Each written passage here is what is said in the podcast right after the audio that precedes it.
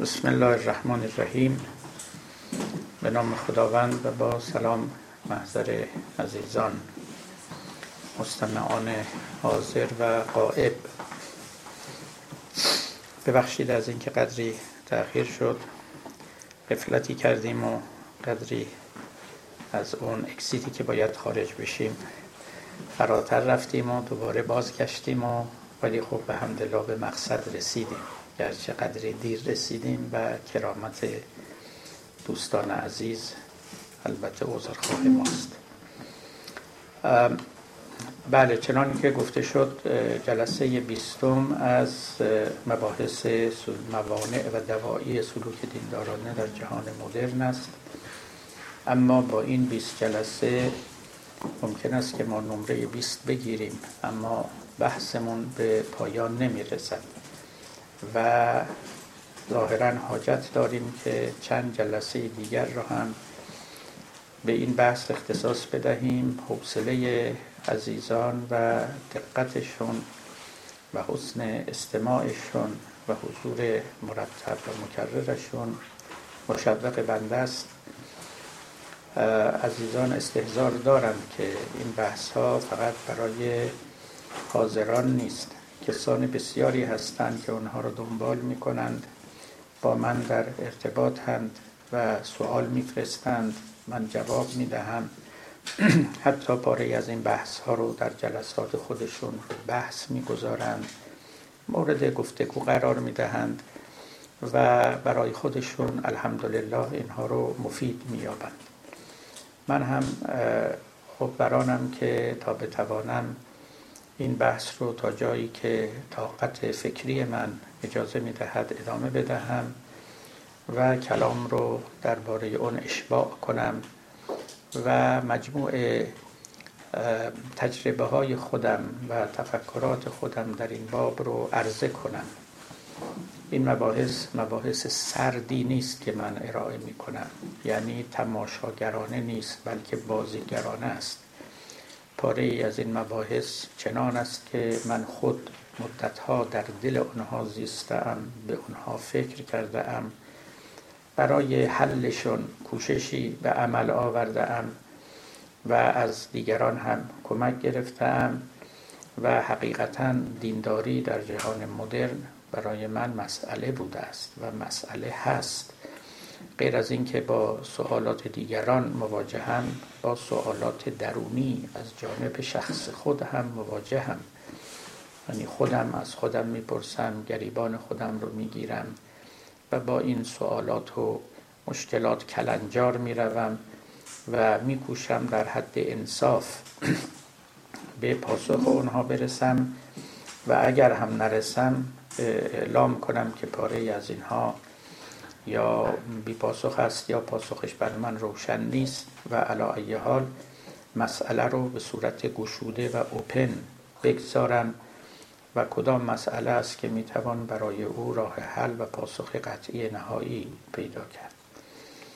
دینداران در جهان جدید با مشکلات و معضلات و سوالات بسیار روبرو هستند. دینداران معرفت اندیش رو می‌گویند دینداران معیشت اندیش آرامشی دارند به دلیل اینکه گریبان خود رو نمی‌گیرند سوالی نمی کنند کسی هم از آنها سوالی نمی کند رابطه مرید و مراد دارند رابطه عبد و مولا دارند و به همون نحو که در کشوری به دنیا آمدند و اونجا رو وطن خود می‌دانند در قلمرو دینی هم که به دنیا آمدند اون رو بدیهی می انگارند و اساسا به فکر این نیستند که جستجو کنند و از دشواری های راه بپرسند.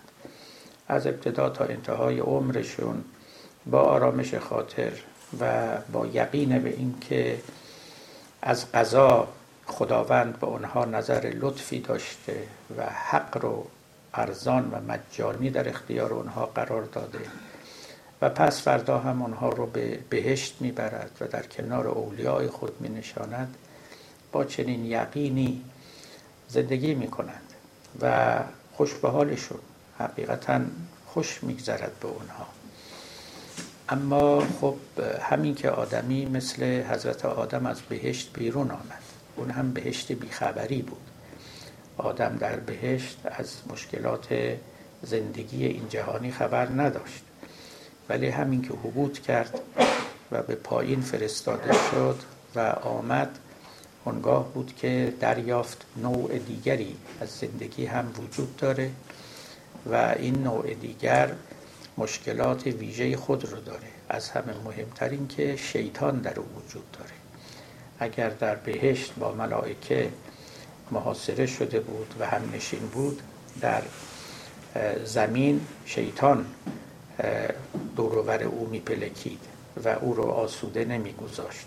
و این زندگی آمیخته و آلوده به شیطنت شیطانی زندگی همه فرزندان آدم است نه فقط آدم. حقیقت این است که داستان آدم داستان همه ماست. بشریت تا مدتی تا قبل از عصر مدرن در همون بهشت بیخبری زندگی می‌کرد. دینی داشت کشوری داشت فرهنگی داشت علمی داشت فلسفه ای داشت. هر قومی نوعی از اینها رو برای خود داشته و اونها رو کافی و مکفی و حق و حقیقت می انگاشتن به نه و نوع دیگری از دین یا حقیقت یا علم یا فلسفه نمی اندیشیدن و به قول مولانا هر کس از پندار خود مسرور به هر کسی از پندار خود مسرور بود خوش بود. و جا افتاده بود در اونجا که وجود داشت. چیز دیگری رو نمی‌دید و چیز دیگر نمیاندیشید. مدرنیته ما را از بهشت بیخبری بیرون آورد. ما عبود کردیم و به زمین آمدیم. زمینی که مشخصترین مشخصاتش این بود که شیطان در آن زندگی می کند بلکه سروری می کند و هیچ آدمی رو به حال خود نمی‌گذارد.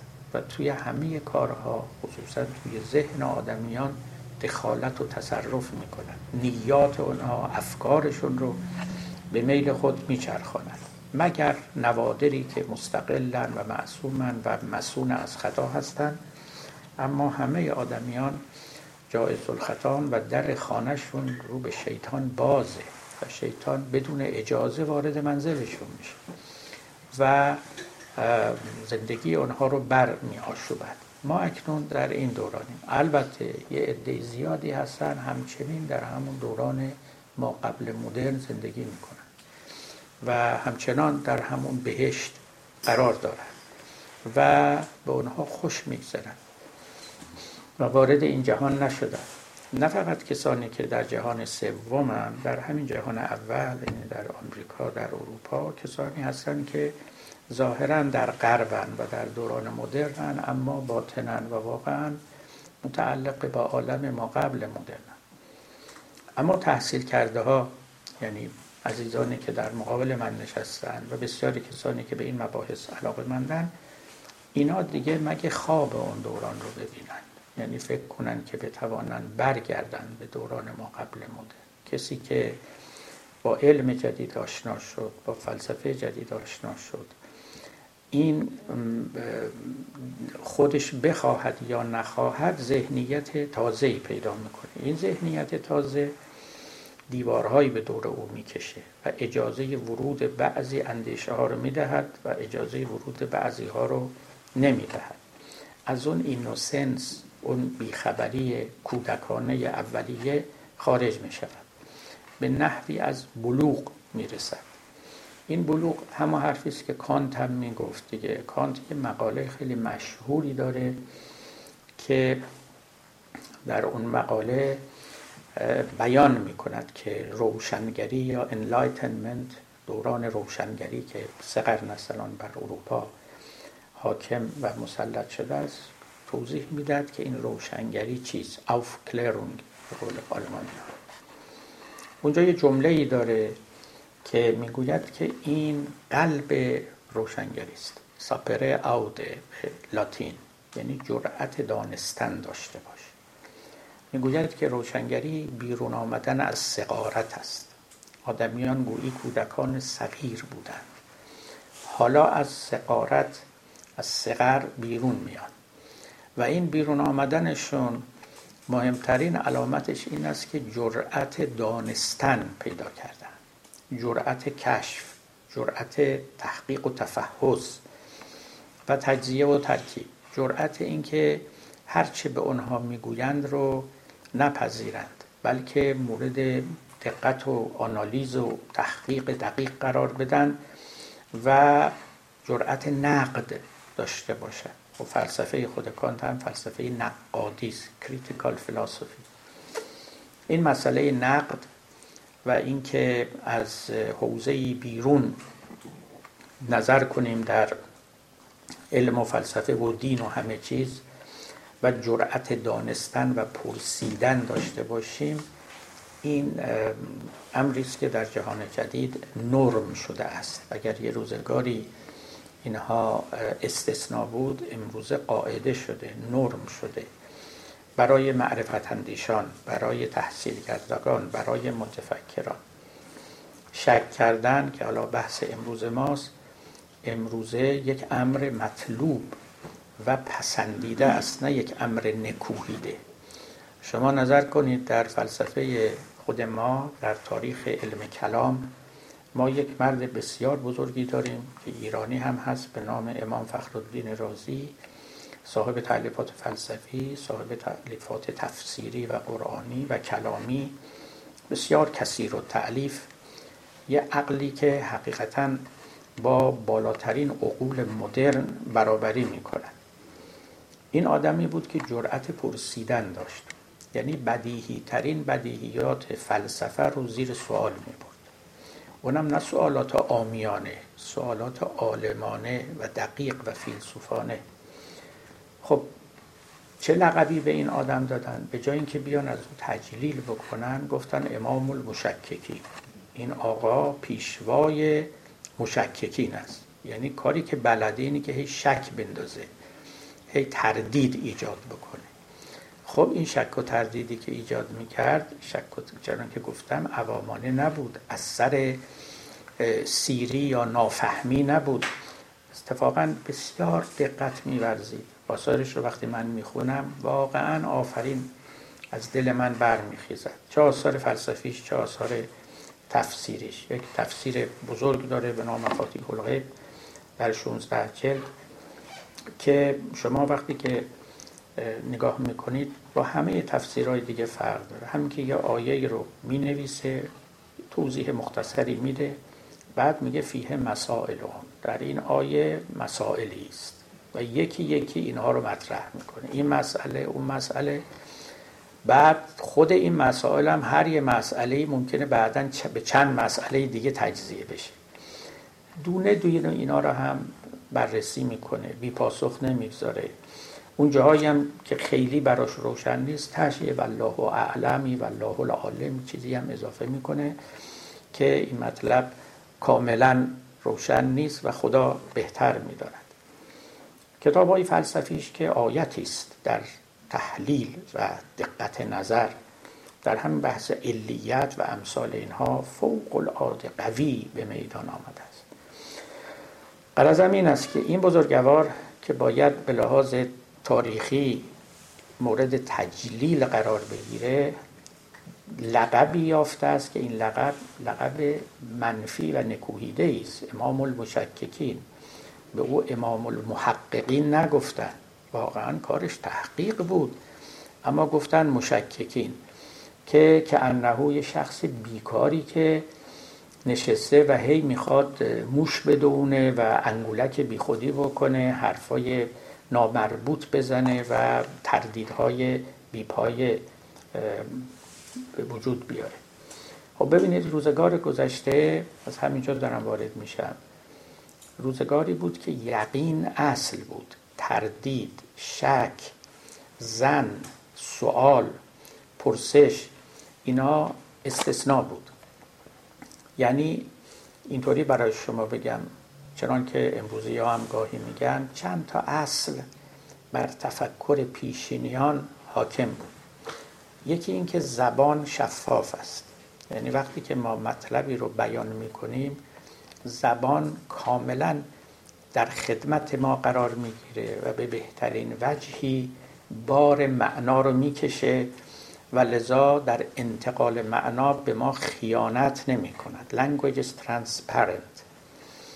دوم اینکه truth is evident. حقیقت آشکار است. نه اینکه آشکار آشکار است. ولی کمی زیر این سطح قرار داره. اندکی که این سطح رو بخراشین و این خاک رو بردارین حقیقت آشکار می شود آسانیاب است. اصابت به واقع و یافتن حقیقت زحمت چندانی نداره. زحمت داره جستجو داره اما نهایتا شما او رو در آغوش خواهید کشید و ناکام نخواهید ماند. و کار علم کار فلسفه انباشتن حقیقت بر حقیقت است. نه انباشتن سوال بر سوال نه انباشتن فرضیه بر فرضیه گمان بر گمان نه. انباشتن حق بر حق. همینطور به اصطلاح در طی یک accumulative process یک فرایند انباشتنی حقایق بر هم انباشته میشن و علم فربه‌تر می شود و شما وقتی که این حقایق رو یاد می‌گیرید داناتر محسوب میشید. گذشتگان برای ما حقایقی رو به جا نهادن ما هم میکوشیم که بر آنها بیافزاییم و کاروان علم این چنین پیش می رود بکاشتند و بخوردیم و کاشتیم و قرند چو بنگری همه ورزیگران یکدیگری برای هم زراعت می کنیم کشت و کار می کنیم و در اختیار هم می‌ذاریم و انبار و انبان علم رو پرتر و پرتر می‌کنیم.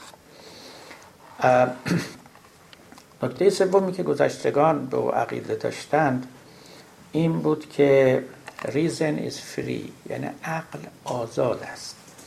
تقریبا از وسوسه ها از خطاها از دشواری ها آزاد از کمی آدمی یا شخص عالم حواسش رو جمع کنه می‌تونه به حقیقت برسه. خطاها بر اثر حواس پرتی هاست بر اثر ندانمکاری هاست بر اثر بیدقتی هاست. اگر شما روش کار خوب بدونید دقت لازم بکنید روی پایه های استواری ایستاده باشید می توانید شاهد حقیقت رو در آغوش بکشید. ماکسول که قطعا او رو می‌شناسید از بزرگترین فیزیکدان ها و ریاضیدان های قرن 19 انگلستان و کاشف معادلات مربوطه به امواج الکترومگنتیک که پیپرهای خیلی مشهوری داشت و این علم رو در حقیقت زیر رو کرد و در واقع مقدمه بود برای کار نسبیت آینشتاین برای اینکه او نشان داد که امواج الکترومگنتیک تابع تئوری ها و معادلات نیوتونی نیستند بنابراین دو شاخه در علم باز شد. یکی اون جایی که تبعیت می‌کرد از مکانیک نیوتونی و اونجایی که تبعیت نمی‌کرد. و نهایتا جناب آینشتاین بود که این شکاف رو کوشید که پر کنه. باری مکسفل فیلسوف معابم بود. نکته های غیر یعنی بیرون از علم غیر علم تجربی هم داره این نکتهش برای من خیلی مهم بود. وقتی که آرایش و آثارش رو میخوندم که ببینید تا این اواخر قرن 19 هم هنوز این پندار برقرار بود و باقی بود. ماکسول میگه که بله آدمی خطا می‌کنه. عواطف اموشنهاش در کارها و داوری های او دخالت می‌کنن. اما این اماش ما اما علم یعنی علم تجربی تنها جایی است که عقل از دخالت عواطف مسون است. و عقل خالص به ابزرویشن به تجربه و به تئوری سازی و قانون پردازی می‌پردازد. این یکی گویا اسمت داره. این یکی معصوم است. در بقیه ساحات زندگی حتی در فلسفه پردازی بله عقل آدمی مشوب است آلوده است آمیخته است تحت تاثیر فلان نیرو و فلان نیروی دیگر است.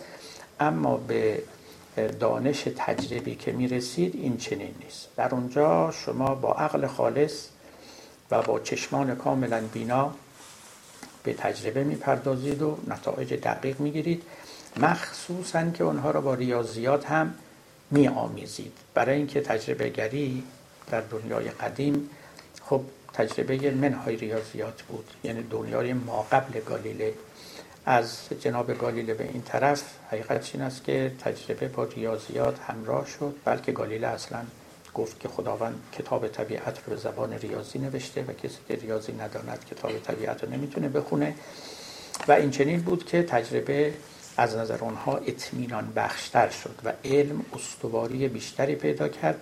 همون نظری که امروز هم یه عده حتی به ظاهر درس خونده ها در باب علم دارن. یعنی نظری که اون رو باید نظر عوامانه نسبت به علم دانست. با این همه تحولاتی که در فلسفه علم یعنی در علم شناسی در روزگار ما رخ داده هنوز بعضیا فکر می‌کنن یعنی تلقی های قرن 19 نسبت به علم دارن. در حالی که دیری است که طوفان علم شناسی این تومار رو در نوردیده و چهره دیگری از دانش رو به ما نشون داده است. باری گذشته ما گذشته بشریت ما قبل مدرنیته و حتی تا اندکی در دوران مدرنیته یقین یک امر سهلیاب بود حقیقت یک امر سهلیاب بود. آزادی عقل برای کشف حقایق امر مفروضی بود. تصور می‌کردن که ما راحت می‌تونیم به حقیقت برسیم. و نکته دیگری که براشون مطرح بود این بود که فکر می‌کردن تجربه یا ابزرویشن بر پای خود ایستاده است. یعنی به خودی خود معنای خود و نتیجه خود رو نشان می‌دهد. یعنی شما اگر نگاه می‌کنید و می‌بینید که مثلا آب در صد درجه میجوشد خب یعنی آب در صد درجه میجوشد. این برو برگرد نداره چون و چرا نداره. اگر می‌بینید که مثلا در خلع صوت منتقل نمی شود خب در خلع صوت منتقل نمی شود دیگه یه جایی رو خلع می‌کنیم آزمایش هایی که تبیرستان می‌کردیم دیگه ساعت زنگداری رو میذاشتن توی فضای خلعی و این وقتی زنگ می‌زد ما زنگش رو نمیشنفتیم می‌گفتن خیلی خوب اینجا خلع است و اینم که داره زنگ می‌زنه ولی صداش نمیاد. پس صدا در خلع منتشر نمی شود و علت چمی که هوا نیست و انتشار صدا به هوا بستگی دارد و الاخر این که value free است یعنی هیچ ارزشی روی او حکم نمی‌کنه و observation تیوری فریز یعنی در دل هیچ تئوری نمی نشیند observation ابتدا می آید تجربه ابتدا میاد اینم که به تجربه observation می‌گفتن اینم چیز جالبی است. برای اینکه خب بشر چشمش رو بیش از هر عضو دیگرش به کار می‌گیره در طول فعالیت های روزانه. بیشتر آزمایش های علمی نتیجه گیریش با چشم صورت می‌گیره. ولی خب گوشم می‌تونه نقش داشته باشه دست لامسه زائقه اما بیشتر لذا ابزرویشن گفتن این مشاهده. خب می‌تونه آزمایش هایی باشه که مشاهده ای در کار نباشه. اما از باب قلبه می‌گفتن ابزرویشن تلقی این بود که تجربه یا ابزرویشن معنای خودش رو با خودش حمل می کند و لذا از هر پردهی و حاجبی پیراسته است و به دور است. اینا مجموع نکاتی بود که گذشتگان در باب عالم داشتند. و همین سبب به شما می‌گفتند که ذهن خودتون رو از هر پیشفرزی خالی کنید. دقت و تمرکز کافی به کار ببندید. به تجربه روی بیاورید. یا اگر فیلسوفید به برهان. و سعی کنید که یا اندیشه های برهانی عرضه کنید یا اندیشه های مبتنی بر تجربه. و وقتی هم که تجربه رو تکرار کردید به یقین می‌رسید. یعنی به یک یقین اترنال یقین یونیورسال یقینی که همیشه یقین است قطعیتی که همیشه قطعیت است. و به قانونی دست پیدا می‌کنید که قانون همیشگی این عالم است. یا اگر در فلسفه اید به نکته می رسید که برای همیشه عین حقیقت است. خب ببینید این مال دوران گذشته بود. ما از بس در او قوتور بودیم یا بعضا قوتور هستیم اینها رو درست نمی بینیم در روزگار ما همه اینها عوض شده است. این رو من میگم که دینداری در دوران ما قبل یقین دوران ما قبل پرسش یک معنا داشت و بلکه سهولتی داشت که امروزه که ما در دوران نبودن یقین و نفی یقین زندگی می‌کنیم. در دورانی که دیگه تجربه اون استواری رو نداره برهان اون استواری رو نداره زبان اون شفافیت رو نداره عقل اون آزادی رو نداره و اینا تقریبا به صورت اصول و اکسیوم های پذیرفته شده نزد عموم اقلای جهان است. اونگاه در این مجموعه دیگه دنبال دین یقینی گشتن. و همه چیز رو بر یقین بی پرسش بنا نهادن ظاهر خلاف جریان شنا کردن است که ما رو به هیچ جا نمیرسونه و روز به روز سرعت ما رو هم کم می‌کنه. ببینید بالاخره دینداری از اون جهت که نوعی معرفت است در میان معرفت های دیگر می نشیند و اگر از معرفت های دیگه یقین و قطعیت سلب شده است این سلب یقین و سلب قطعیت سرایت می کند به معرفتی به نام معرفت دینی. و اگر یه روزی روزگاری دینداران به دنبال یقین میگشتند مال روزگاری بود که تمام معرفت به دنبال یقین بود. مال روزگاری بود که همه معرفت یقین را آسانیاب می‌دونست. و فکر می‌کرد که با اندکی تعمل و تفحص و دلیل و برهان و تجربه یه چیزی رو می‌تونه ثابت کنه و برای همیشه هم ثابت کنه که مولا درزش نره و هیچ خللی بر نداره. اما امروز قوی ترین تئوری ها قوی ترین پیشنهادها و فرضیه های علمی همه معرض ابطالن معرض تردیدن و لذا ذهنیت امروز بشر ذهنیتی است که با یقین اخت نیست با یقین انسی ندارد. گفتم شما بگذارید از بعضی عوام اهل علم که اینا فکر می‌کنن که اگر هیچ جای دیگه یقین پیدا نشه در علم تجربی پیدا میشه. اینا اشتباه می‌کنن. اینا علم شناسی ناقص و عقب مانده ای دارن. علم شناسی نوین به دلایل مختلف به ما می‌گوید که ماجرا این چنین نیست. این تازه حالا در علم است که به ظاهر تجربه است ابزرویشن است و ریاضیات است و غیره و غیره و حتی نتایج صنعتی و عملی از او به دست آمده در شعون دیگر که ماجرا خیلی از این عمیقتر است یعنی ضعف بیشتری در جاهای دیگه دیده می شود از این ضعف هم نباید ترسید من حالا توضیح خواهم داد. ولی الان من در مقام فقط بیان اینم که ما در چه دورانی زندگی می‌کنیم و تا کنونم همین بحث رو می‌کردیم که این محیط خودمون رو محیط معرفتی خودمون رو که مدرنیته برای ما فراهم آورده بهتر بشناسیم تا ببینیم در این حوزه و در این کانتکست دین کجا می نشیند و چگونه می تواند پایدار بماند یا از خود دفاع بکند یا دلی رو برباید یا استواری خود رو نشان بدهد. این استواری ها همه نسبی است. خب از دوران در دوران مدرن یکی از چیزهایی که خیلی مورد توجه قرار گرفت حتی قبل از اینکه مسئله یقین و غیره غیره پیش بیاد قصه خطا بود. این خیلی جالبه. شما مراجعه کنید به فلسفه قدیم علم قدیم. اصل بر این بود که ما به واقعیت می‌رسیم خطا استثناءا رخ میده. اگر هم یه کسی بود میگفتش که نه ما همش خطا می‌کنیم می‌گفتن خب شما که شکاکی و شما که نسبیگرا هستی و شما که برو از خانه معرفت بیرون. اینکه ما اولا خطا می‌کنیم و بسیار خطا می‌کنیم و حتی خطای سیستماتیک می‌کنیم نه خطای رندوم.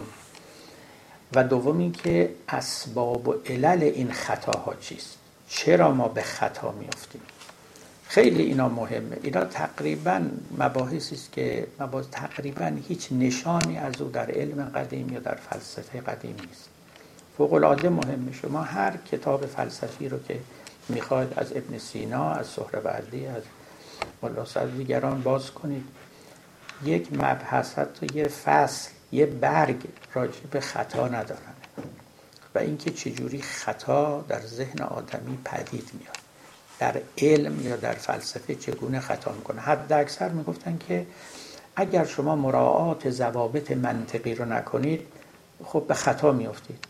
بعد هم توضیحاتی می‌دادن که مقالطات منطقی چیست و شما با توجه و با دقت می‌تونید از این مقالطات بپرهیزید.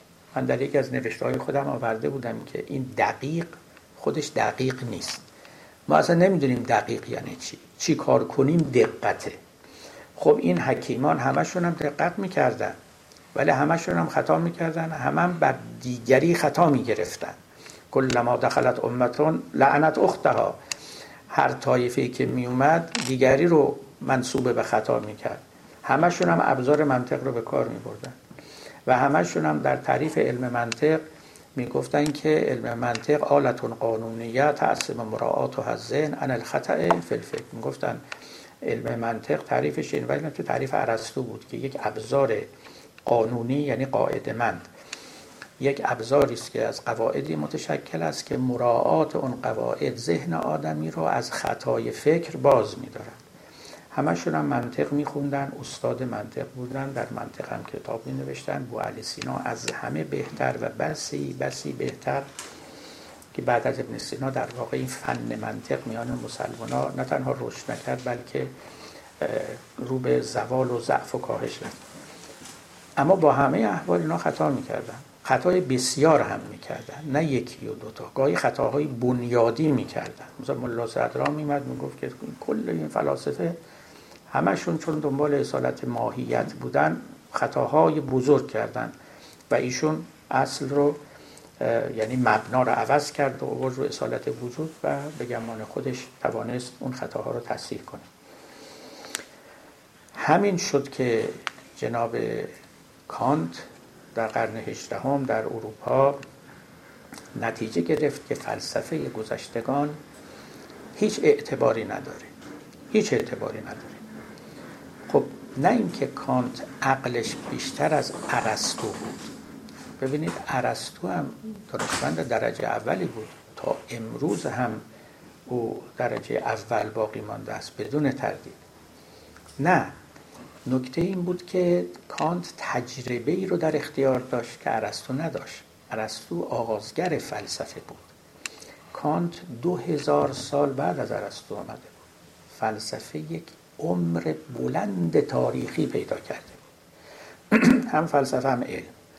خب بعد از اینکه یک فنی یا یه انسانی یه موجودی یه جانوری دو هزار سال عمر کنه بهتر میشه فهمید این کیه چیه و چه در انبان داره. در آغاز شکفتگی مثل یه قنچه که هنوز نشکفته شما از او چه می‌دانید؟ دو هزار سال به او فرصت داده شد تا این قوه های خودش رو به فعلیت برسونه و اون چرا که در انبان داره ظاهر کنه. کانت بعد از دو هزار سال اومد. گفت تجربه تاریخی نشان داده است که عقل انسان به یه چیزایی نمی‌رسه اصلا. و دو هزار سال فلاسفه با اون مسائل کشتی گرفتن و کلنجار رفتن و تماما خطا بود و سست بود و نااستوار بود. دیگه وقت آن است که ما اون جور فلسفه ورزی رو کنار بگذاریم. و بعد خودش چی پدید آورد؟ فلسفه نقدی critical philosophy. خب این خیلی چیز مهمی بود. فلسفه در گذشته ملکه علوم بود. ملکه علوم queen of sciences یعنی برتر از همه علوم دیگر می نشست. هر وقت می‌خواستن یک چیزی رو به نام قطعی لقب بنهن می‌گفتن مثل فلان نظریه فلسفی است. این طور قطعیت داره. ولی جناب کانت جرأتش و دلیریش در این بود که این ملکه رو از تخت ورد پایین. هم خودش رو پیاده کرد هم تختش رو پیاده کرد. تمام شد. دیگه چنان ملوکیتی و چنان سلطنتی باقی نمان تمام اون یقین ها هم فرو ریخت. و جناب کانت حرفش این بود که ما اصلا نمی‌تونیم به اون مباحثی که ماورا و طبیعه نامیده می شود علم پیدا کنیم یقین پیدا کنیم. همه اینها رو باید کنار گذاشت. و تقریبا بعد از او هم در اروپا سخن او پذیرفته شده است و کمتر کسی به شیوه گذشتگان و مشایون و عرستویان فلسفه پردازی می‌کنن ولی هستن البته جریان های باریکی هستن. حمله ور شدن کانت که فیلسوف مدرنیت است یک نشانه بزرگ است که جناب کانت معرفت ما و یقین ما رو از اونچه که قبلا معرفت بخش و یقین بخش می‌دانستیم سلب کرد و گفت که در آنجا چنین چیزی پیدا نمیشه. خب پس کجا پیدا میشه؟ در علم تجربی. خب این علم تجربی رو قبل از کانت هیوم پایش رو زده بود. گفته بود استقرا یقین بخش نیست. البته این که استقرا یقین بخش نیست. از ارسطو گفته شده بود اما براش علاج های اندیشیده بودن. جناب هیوم گفت اون علاج ها هم کارگر نیست مؤثر نیست. خب پس چی شد؟ این علم تجربی پس چه پای استوار شد؟ هیچی. جناب کانت گفت که ما جهان رو شناختنی می‌کنیم. ببینید شما کلمه سوژه و ابژه شنیدید. این معناش خوب باید دقیق دریافت در فلسفه کانت و پس از او. ما فکر می‌کنیم سوژه subject یعنی من که می‌خواهم جهان رو بشناسم و ابژه یا object یعنی همین اشیاء خارجی که می‌خوام اونها رو بشناسم. ولی تو فلسفه کانت معنیش این نیست. سوژه ابژه رو پدید می آورد یعنی من جهان رو شناختنی می کنم منی که سوژم او نسبت به من ابژه می شود چرا؟ چون من یک ذهنیتی دارم و یک کتگوری هایی تو ذهن من هست که این کتگوری ها می‌توند امکان علم رو پدید بیاورد. امکان دانش رو. چون سوال اصلی کانت و فلسفهش این بود که how science is possible. اصلا چگونه شناخت ممکن است؟ چجوری باید بود؟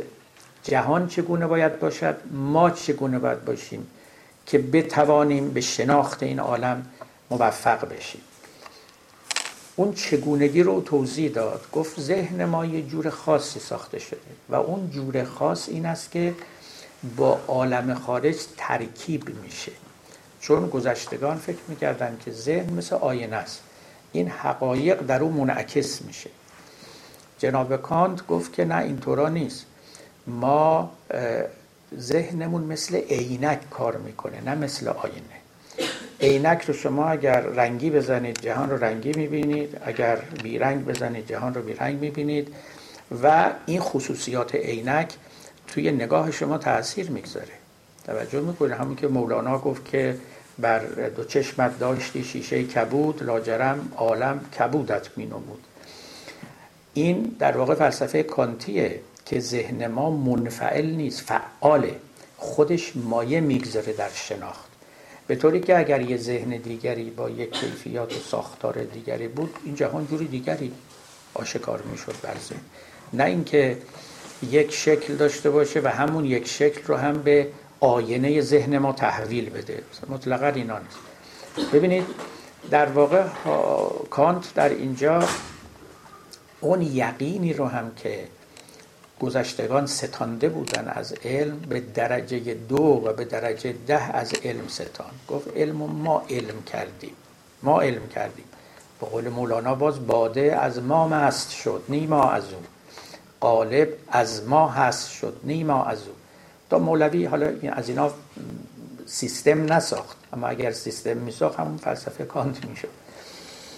او اینا رو می‌گفت و به صورت یه بصیرت های خیلی نیکویی میپراکند و پخش می‌کند و از اینها هم عبور می‌کرد چون مقصد دیگری داشت باری تجربه تاریخی عقلانیت بشر که در فلسفه metaphysical جلوه‌گر شده بود و به اوج خود رسیده بود توسط کانت مورد تردید و نقد جدی قرار گرفت و فرو ریخت. از این پس ریاضیات ملکه علوم شد. امروز من یه وقتی در کتاب های مرحوم آقای متحری میخوندم به همین فکر فرو رفتم. ایشون یه مسئله فلسفی رو متافیزیکی رو توضیح داده بود. گفت بود برای کسانی که این مسئله فلسفی رو خوب بفهمن متوجه میشن که از دقت و یقینیت ریاضی برخوردار است. من همونجا به فکر افتادم که چجور محورها عوض شده. یعنی شما برای اینکه بگید فلسفه متافیزیکی یقینیه میگید مثل ریاضیه. ریاضی امروز ملکه علوم شده. ریاضی در صدر نشسته و قطعیت از آن اوست. دیگران باید به او تشبه کنند تقرب بورزند تا قدری از خصوصیات یقینیت او رو برگیرن حقیقت این است که در جهانی که ما امروز زندگی می‌کنیم در اصل مدرنیته فقط منطق و ریاضیات است که یقین آور است. فقط منطق و ریاضیات است که گفته می شود که قوانینشون قطعی و همه جایی است اونم خیلی به دنبال اینن که چرا اینا اینجوری خیلی هم تبیینش مشکل حقیقتا. منطق چه جور دانشی است که از چنین قطعیتی برخورداره؟ حالا به قول آقای ویتکنشتاین مربوط به مرزهای وجوده یا مرزهای جهان است. Anyway حالا هرچه که بگیم فعلا اجماع بر این است. اما فراتر از او بیرون از او می‌خواد علم باشه می‌خواد دین باشه می‌خواد تاریخ باشه می‌خواد فلسفه باشه هر چه می‌خواد باشه اینا دیگه از قطعیتی برخوردار نیستن. در علم تجربه که این مطلب از همه جا مشهودتره. تئوری ها مثل این ماشین ها که تو خیابونا میان میان و میرن. تا چند سباه اینا برقرارند و برپا هستن و بعدش هم میرن جاش خودشونو به یک تئوری دیگری میدن. از صدر تا زیر من می‌دونم در ذهن شما ممکنه این مطلب خلجان بکنه که خب این تئوریا و قوانین نتیجه بخش بودن. بالاخره بنده و شما اینجا سوار هواپیما میشیم. 16 ساعت رو اقیانوس ها پرواز می‌کنه تا ما رو فیلمسل به نیوزیلند برسونه به استرالیا برسونه. پس چی؟ خب بر اساس همه قوانین علمیه دیگه. ممکنه به آیون مهندسینی هم که اینجا هستن بر بخوره که این دانش رو ما نااستوار بخوانیم. البته بنده نیستم که نااستوار می‌کنم همون عالمان و همون فیلسوفان نااستوار خواندن. ولی توجه کنید همون فیلسوفان گفتن که نتیجه بخشی به هیچ وجه علامت صحت نیست. شما ممکنه یه تئوری غلط داشته باشید و نتیجه صحیح بده. لذا کاملا امکان دارد که نظریه ما فرضیه ما یا اون مسما به قانون ما اینا غلط باشن اما در عمل جواب درست بدن. خب نمونه نمونه خیلی بارزش هیئت بطلمیوسی است همه ی فیلسوفان علم می نویسن قبل از هیئت کوپرنیکی هیئت تالمایک یعنی بطلمیوسی بود. خب هیئت بطلمیوسی اصل بر سکون زمین بود و حرکت خورشید به دور زمین و دیگر سیارات. این از بنیان غلط بود. یعنی اگر تئوری کوپرنیکی درست باشه اون قطعا غلط بود. اما جواب درست می‌داد. منجمین خصوف و کسوف ها رو با دقت محاسبه می‌کردن. صبح و شب و غروب و طلوع خورشید و همه رو با دقت محاسبه می‌کردن. هیچ مشکلی نداشتن. ولی تئوری محورن باطل بود. یعنی چیزی رو که باید در کانون می نشان در پیرامون نشانده و چیزی که در پیرامون میشه در کانون نشانده امروز هم که ما تئوری کوپرنیکوس داریم که خب عوض کرد مبنا رو و خورشید رو در مرکز قرار داد و به اصطلاح هیلیوسنتریک شد. منظوم شمسی خورشید مرکزی شد به جای زمین مرکزی. بسیاری از اون جدول هایی که گذشتگان تهیه کرده بودن هنوزم درسته. پس میشه ما تئوری داشته باشیم و از این قبیل بسیار هست که این تئوری خودش باطل باشه یعنی مطابق با واقع نباشه. اما به شما چی بده؟ جواب درست بده در عمل. از مثال های مشهور دیگرش خود تئوری آینشتاین دیگه در قیاس با تئوری نیوتونی که به هر حال اگر این یکی درست باشه این که غلطه. اما چون تئوری آینشتاین متعلق است به سرعت های خیلی بالا یعنی اونجاها خودش رو نشون میده ولی در سرعت های پایین نظریه مکانیک نیوتن و مکانیک آینشتاین جوابشون یکیست. یعنی سرعت هایی که تقریبا زیر 9 دهم سرعت نوره. و دو سرعت های عادی روی زمین. الان هم حتی محاسبات خیلی مهم در صنعت و در اینجا با تئوری مکانیک نیوتونی صورت می‌گیره. برای اینکه با چنان سرعت های اصلا سر و کار ندارن زمین. بله داخل اتم حرکت الکترون ها اونا که سرعت های بالا داره در اونجاها شما باید نظریه آینشتاین رو به کار ببرید. از این قبیل بسیار زیاده. بنابراین این که ما فکر می‌کنیم که در عالم در صنعت تئوری های علمی کاربرد داره و جواب درست میده و هواپیماها ما رو بر دوش خودشون و بر بال خودشون حمل می‌کنند و ده ساعت و 15 ساعت می‌تونیم با اونا پرواز کنیم. یا فیلم مثلا فلان تئوری پزشکی جواب میده مثلا دارو جواب میده. اینا هیچ کدومش دلیل بر صحت نظریه نیست. به همین سبب هم در گذشته این تفکیکی که بین قانون و فرضیه می‌کردن یا بین قانون و نظریه می‌کردن دیگه این تفکیک وجود نداره. ما قانون نداریم اصلا. چون قدیمی ها می‌گفتن پازیتیویستا خصوصا. و من دیدم بسیاری از ایرانیان ما هم هنوز فالوور همین اندیشه های کهنه هستند که قانون داریم در علم اوناییست که ثابت شده. و فرضیه داریم که هنوز ثابت نشده. نه ما چیز ثابت شده در علم نداریم. هیچ چیز ثابت شده در علم نداریم. در واقع همه از دم فرضیه همه از دم تئوری فقط تفاوت این است که ما اونچه که داریم کانفرمیشنه یعنی تأیید شدگی. بعضی فرضیات بیشتر تأیید شدن بعضی ها کمتر تأیید شدن. همه هم بر لبه ابطالن اینکه پاپر فیلسوف علم اسم کتاب خودش رو گذاشته بود Conjectures and Refutations یعنی حدس ها و ابطال ها گفت تمام تئوری های علمی حدسن یه حدسی بیش نیستن که بر لبه ابطالن. ممکن است ابطال بشن ممکن هم هست نشن. جوجه ها هم آخر پاییز میشمرن آخر پاییز هم آخر تاریخ. بنابراین تا آخر تاریخ ما باید صبر کنیم ببینیم که کدوم تئوری میمونه و کدوم تئوری باطل میشه. اکنون که ما در میانه تاریخ قرار داریم اینا همه برای ما حدسن. همشون برای ما حدسن. و این حدس ها چنان که گفتم less confirmable more confirmable گاهی بیشتر تایید میشن گاهی کمتر تایید میشن.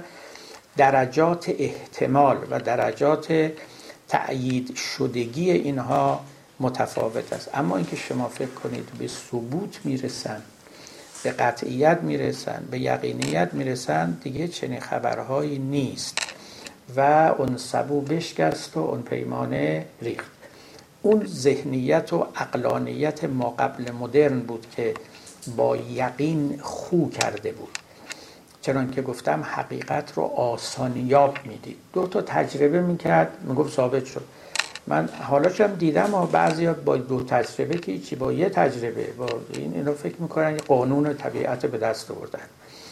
اصلا laws of nature. من یادم پروفسور ما با مسخره می‌گفت so called laws of nature. این چیزهایی که بهشون قانون طبیعت میگن قانون طبیعت ما نداریم. نداریم اگر هم داشته باشیم ما نمی‌دونیم که کدومه. توجه می‌کنید؟ خیلی چیز مهمی است ما تو روزگار عجیب زندگی می‌کنیم. آلمان دنبال قانون علمی یا قانون طبیعت میگردن. قانون طبیعت پیدا نمیشه. یعنی زور ما نمی‌رسه به یافتنش ما حد اکثر چیزایی رو میابیم که میگیم اندکی تأیید شدن دانشمندان متن شناس دنبال معنی میگردن. خب این هرمنوتیک مدرن به ما میگه که معنی واحدی نداره متن. معنی قطعی متن رو نمیشه پیدا کرد. فیلسوفان دنبال ماهیت و ذات میگردن. بازم معرفت جدید به ما میگه ذات و ماهیت شناختنی نیست. پس چی شناختنی چی همین که ما نمی‌تونیم به طور کامل بشناسیم. این شناختنی است ما نمی‌تونیم به طور قطعی بشناسیم. ما نمی‌تونیم یقین کامل پیدا بکنیم. این این نتیجه این تجربه دراز مدت بشریت است. با همکاری عالمان و فیلسوفان و معرفت شناسان و همه. و این کم نتیجه نیست. بسیار مهمه این. یعنی به درد انسانیت می‌خوره. هم اخلاقا هم علما. اولا اینکه ما بفهمیم که علم به حال ذات و ماهیتش حالا اگه ذات و ماهیتی داره چیه؟ یعنی بافتش سرشتش او رو از یقین نبافتن. از قطعیت نبافتن. و این فقط مربوط به دانش های سب اتمیک نیست که اونجا بحث این دترمینستی و ایناست. نه همه جا این چنینه. اونجا دیگه خودش رو خیلی آشکارتر کرده برای اینکه مشاهدهگر و مشاهده چنان در هم میرن که اصلا ما با فضای خاصی روبرو میشیم و دیگه هیچ حوث قطع و یقین نمی کنیم حتی هم در این قانون های فنومنولوژیک یعنی به در عرصه ماکرو نه در عرصه ماکرو. در اینجا هم داستان همینطوره. خب و اصلا به طور کلی جهان سب اتمیک که تمام اونچه که ما درباره اون می‌دونیم استوکاستیک احتمالاتی آماری همه چیزاش. و اونی است که این جهان مکرو رو پدید میاره لذا این جهان مکرو در حقیقت مولود همون برخورد احتمالی اتم ها و مولکول هاست. لذا شما هیچ قانون قطعی غیر احتمالی در این جهان ماکرو پیدا نمی‌کنید. شما مثلا تئوری سینتیک گازها رو در نظر بگیرید.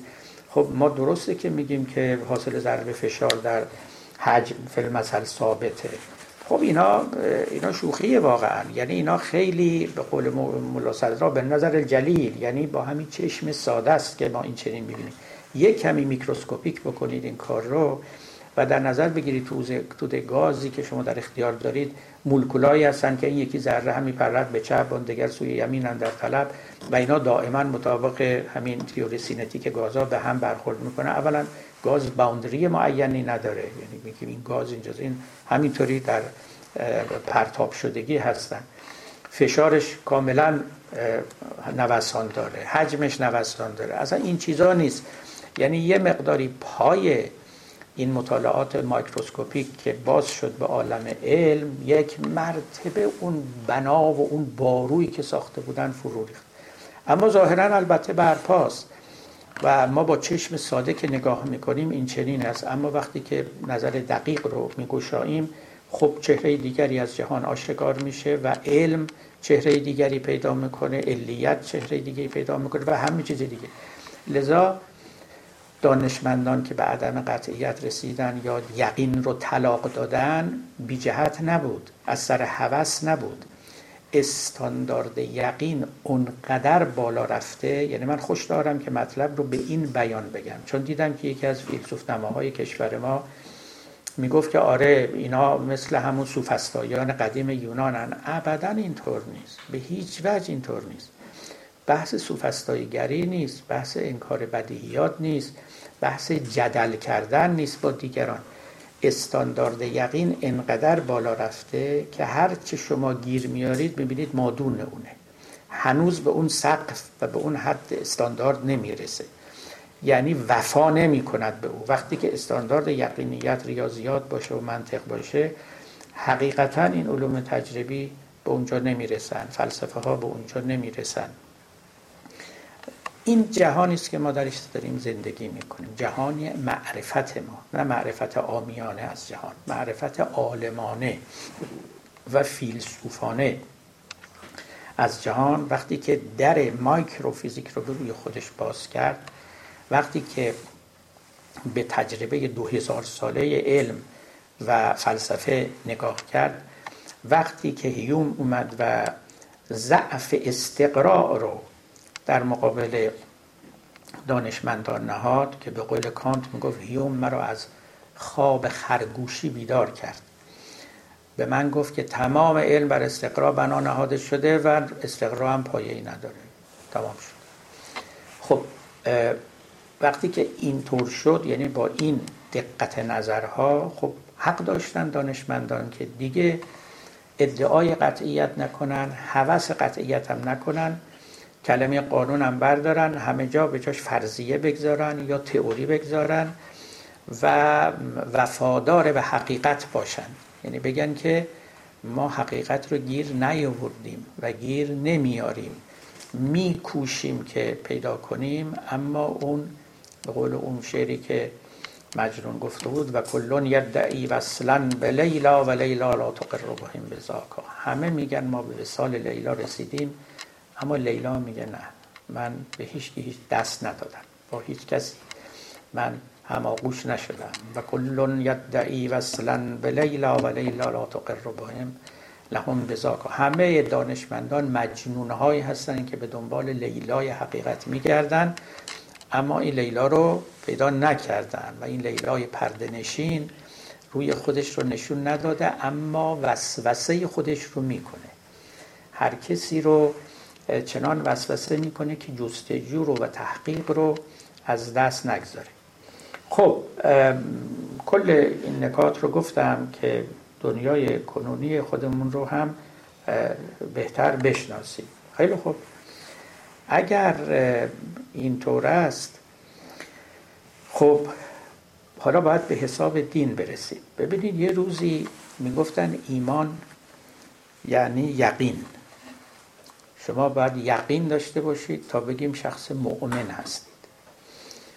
و بدون یقین یا شما دچار شکید یا دچار گمانید و اینها شخص رو مؤمن نمی‌کنه خیلی نکته مهمی بود. این در کانتکست معرفت و اقلانیت پیشین قرار می گرفت یقین آسانیاب بود. از شما هم می‌خواستن که به وجود خدا یقین قطعی پیدا کنید به آخرت به رسالت رسول به قرآن به معاد و به نبوت و به همه اینجور چیزها. و وقتی که کسی سر میپیچید او رو منکر مینامیدن او رو منافق مینامیدن یا مقرز مینامیدن. گفتن آقا حق اینقدر آشکاره و شما چرا نمیبینینش؟ یا تو چشماتون عیبی هست یا توی مغزتون یه عیبی هست. یعنی قرض و مرض دارید. نمی‌خواید ببینید. حق عیان است. به قول سعدی حق عیان است ولی طایفه بی بسرن یه عده چشم ندارن بصیرت ندارن. دوستی با که توان شد که به سر برد جهان. با که تو دیدی که به سر برد جهان حق عیان است ولی طایفه بی بسرن خب این طایفه بی بسرن جواب گذشتگان بود که شما اگه حق به این واضحی رو نمی‌بینی خب تقصیر از خودت. امروز واقعا این سخن رو دیگه به راحتی نمیشه گفت. اصلا نمیشه گفت. یه کسی که خدا رو نمی‌بینه قرآن رو نمی‌بینه یعنی حق نمی‌بینه به رسالت رسول چنان که باید و شاید و به قطع و یقین اعتقاد نمیورزه نمیشه گفت حق عیان است ولی طایفه بی بسرن به این راحتی نیست ماجرا.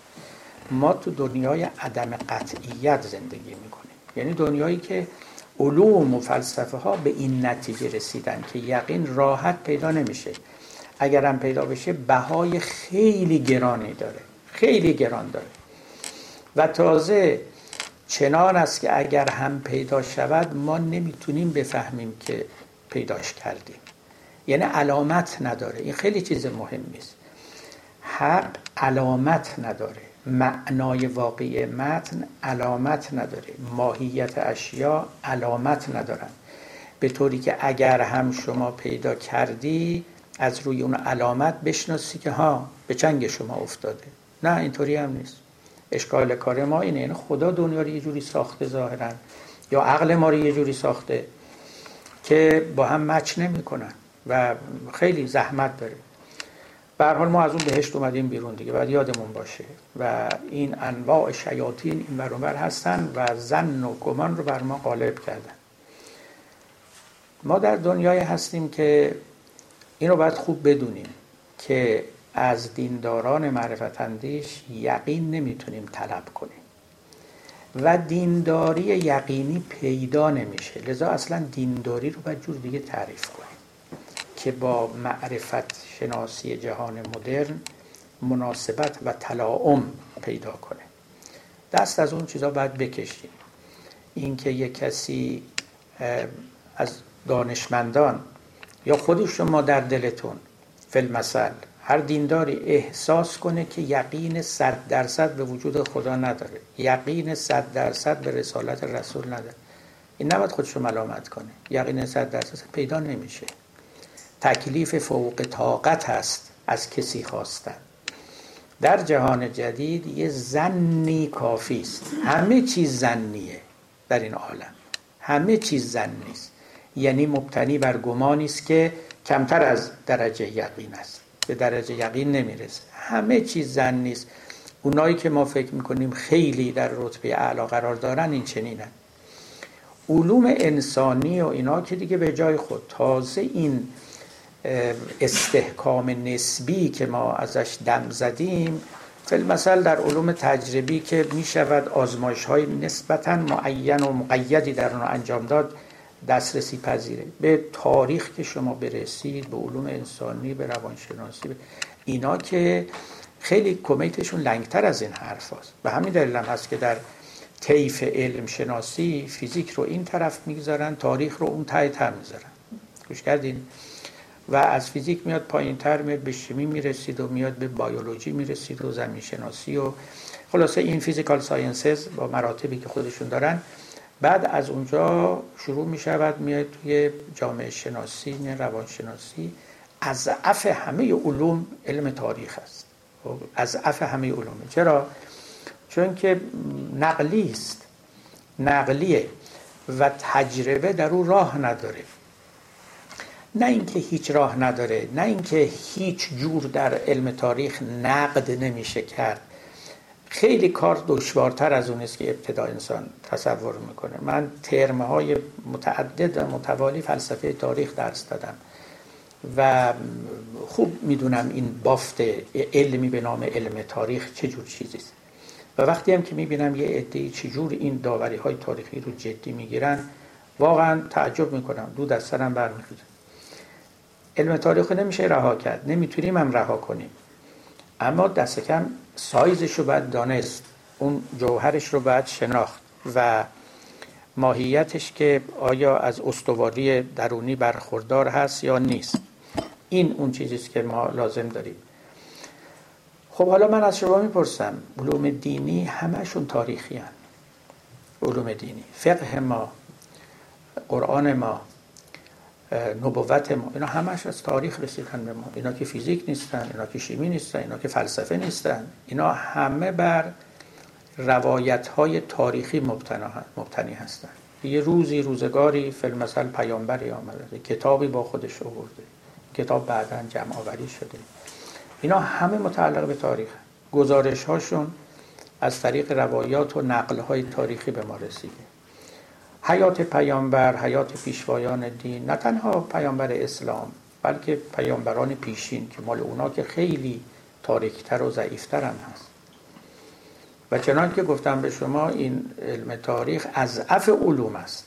یعنی حتی در گذشته هم این جز علوم زنی محسوب می شد در گذشته یقینیاتی در تاریخ پیدا نمی شد بسیار اندک بسیار اندک.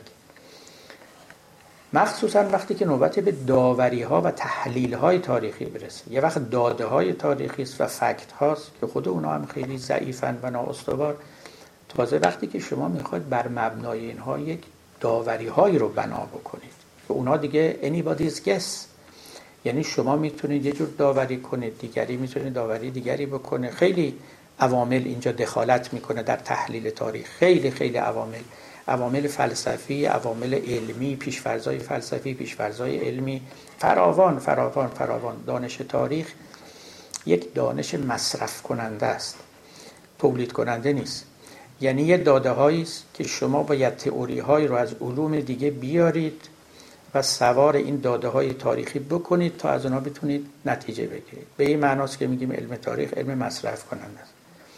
حالا دانش های دینی که دانش های تاریخیان همشون مشمول این احکامی که ارز کردم هستن یعنی ضعف و نااستواری تجربی دارن نااستواری برهانی دارن ضعف درونی دارن و سوستر از آنند که بر آنها بشه یقینی رو بنا کرد. خلاصه حرف من این است. در اینجاها یقین از افراد خواستن تکلیف فوق طاقت است. دست کم در جهان جدید. باز گذشتگان راحت به این نقل های تاریخی اعتماد می‌کردن راحت. هنوز منابر ما در ایران که می‌بینید پر از این یاوه است که از تو این کتاب ها پیدا می‌کنه. هرچی هم یاوه تر و خرافی تر و عجیبتر جذابتر. و میرن آقایون اینا رو میچرخن و میگردن و و بالای منابر هم میگن. واقعا دیگه نمیشه به اینها خندید. باید گرگید چقدر از معرفت عصر اینها به دوره. چقدر ضد انسانی و غیر انسانی است پراکندن این خرافات که به همون اندک یقینیات هم لطمه می‌زنه. همون مختصر چیزایی رو که تا حدودی می‌توان برگرفت و باور کرد. همونا رو هم معرض تردید قرار میده. خب همین کجا بود میشنیدم یا آقایی می‌گفت مولا علی وقتی که کسی رو میکشت اگر قدش کوتاه بود چنان از بالا شمشیر رو می‌زد که این رو درست دو نصف می‌کرد. به طوری که رفتن نزد بعضی از علما گفتن که ما دیدیم که یک کسی اینطوری از میان دو نصف شده. گفت برین بکشین. رفتن دو نیمه بدن او رو کشیدن یه گرم مونه می‌زد یعنی درست مساوی. گفت این جدم علی. اینو به شمشیر خودش کشت. اینا رو بالا منبر میگن و یا مثلا آقای دیگری که من میشیدم میگفتش که وقتی که مادر ابوالفضل ابوالفضل حامله بود یه بار می‌خواست بخور زمین ابوالفضل از توی شکم مادرش نگه خب این یاوه ها و این خرافاتی که بالای منبر همون اندک اعتماد و اعتقادی هم از بین می‌بره. ولی شما بیایید و اینا رو هم بذارید کنار. اینایی که واقعا اباطیلی است که ما با کمال تاسف باید بشنویم و نمی‌دونم کی به پایان می‌رسه اینجا روحانیان مسیحی دیری است که این حرفا دیگه نمی‌زنن. یعنی متوجه شدن که خریدار نداره عقل جدید بشر اینها رو نمیپذیره. ولی الا ماشاءالله در منابر ما این حرفا پره برای اینکه قرض که تحریک عقل نیست قرض تحریک عواطفه. و شما اگه نمی‌خواد عقل کسی رو بجنبانید و می‌خواد فقط عاطفهشون رو بجنبانید باید همین حرفا رو بزنید که یا تعجب بکنن یا دهنشون باز بمونه یا گریه بکنن یا خنده بکنن یا کسی رو لعنت بکنن. اینا میشه دیگه. اما عقل مردم رو مخاطب قرار دادن و با اونا سخن گفتن سخت. اولش اینی که خود اون گوینده باید عاقل باشه. بعدم شنونده باید عاقل باشه. و اون شنونده ای که میره پای این گفتارهای غیر عقلانی معلوم خودش هم یک تتمه عقلی براش نمونده و دیگه گوینده و شنونده خوب به هم می‌خورن. عرض به حضورتون که و بعدم ترویج و پخش اینها در جامعه به صورت یک فرهنگ. این است که واقعا آدم باید عذاب بگیره. خب ببینید حرف اصلی من اینه که در این روزگار که یقین رخت بربسته و حقیقتا نمیشه به یقین دست یافت و علوم دینی همه از جنس علوم تاریخی هن که از اف علومند و در آنها یقین به مراتب کمتر پیدا می شود تا در شعون و فنون دیگر. ما اینجا دو تا موضع باید بگیریم. البته موضع گیریات دیگه مربوط می شود به سخنرانی های آخر من در این باب که بگم توی این مجموعه و در این کانتکست دینداری چه می شود. اما همینجا یکی دو تا نتیجه عاجل بگیرم و به شما عرض کنم. یکیش این که بر پایه این دینداری و این فقه که در درون این دینه این قرآن شناسی و تفسیر که در درون معارف دینی است چقدر ادعا میشه کرد و چقدر می‌توان آدمیان رو مورد معاخذه و محاکمه قرار داد. با این فقه باز میشه آدم کشت. با این فقهی که از اف علوم است. یعنی جز علوم دینی است که جز علوم تاریخی هم دیگه تکرار نمی‌کنن. اگر فلانی فلان کارو کرد راحت میگه سرشو می‌تونه ببری می‌تونه به آتیش بسوزونی می‌تونه. با این فقه با این ضعف نهادی که داره خدا رو شاهد می‌گیرم که خیلی دلیری می‌خواد که آدم بتونه فتوا بده که جان کسی رو میشه گرفت. کسی رو میشه مورد معاخذه و محاکمه و زندان و غیره قرار داد. خیلی سخته. و شما ببینید که این افرادی که این کارا رو می‌کنن چجوری ذهنشون رو به یقینهای نااستوار و کاذب داده اند که به راحت می‌تونن شمشیر بکشن به روی دیگران.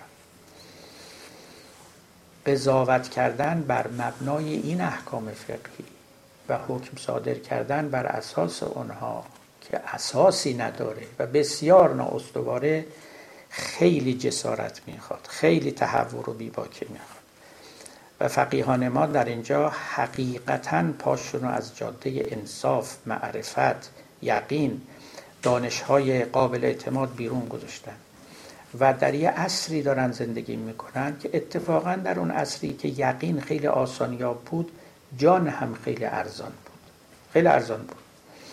در عصر ما که یقین آسانیاب نیست جان هم ارزان نیست. من این رو در جاهای دیگه دلایلش رو پرداختم که ما چرا به عدالت اونچنان که باید نپرداختیم و تئوری عدالت در میان ما پخته و پرورده نشد و به همین سبب احکام ناعادلانه صادر می کنیم و با یقینهای کاذب اونها رو عادلانه محسوب می کنیم ضررش هم البته به جان ملت می‌خوره.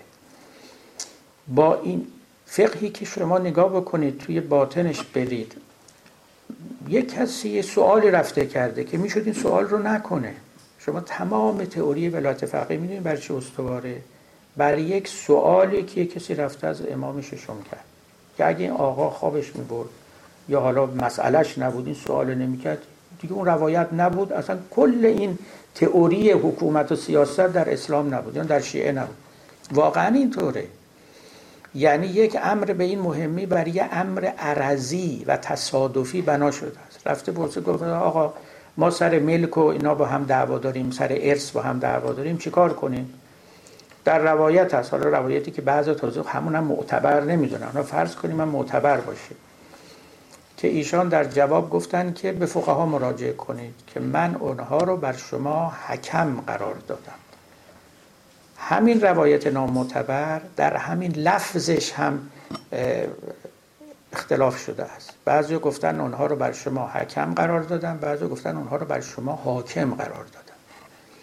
بعد اون آقایی که می‌خواسته با این روایت نامعتبر حکومت اسلامی و ولایت فقیه نتیجه بگیره این قرائت رو برگرفته. گفته من اونها رو بر شما حاکم قرار دادم و این شد اصل تئوری حکومت فقیه و ولایت فقیه و بعد نشستن بر تخت ولایت و سلطنت و بعد دست تصرف از آستین ولایت بیرون آوردن و جانها رو برباد دادن.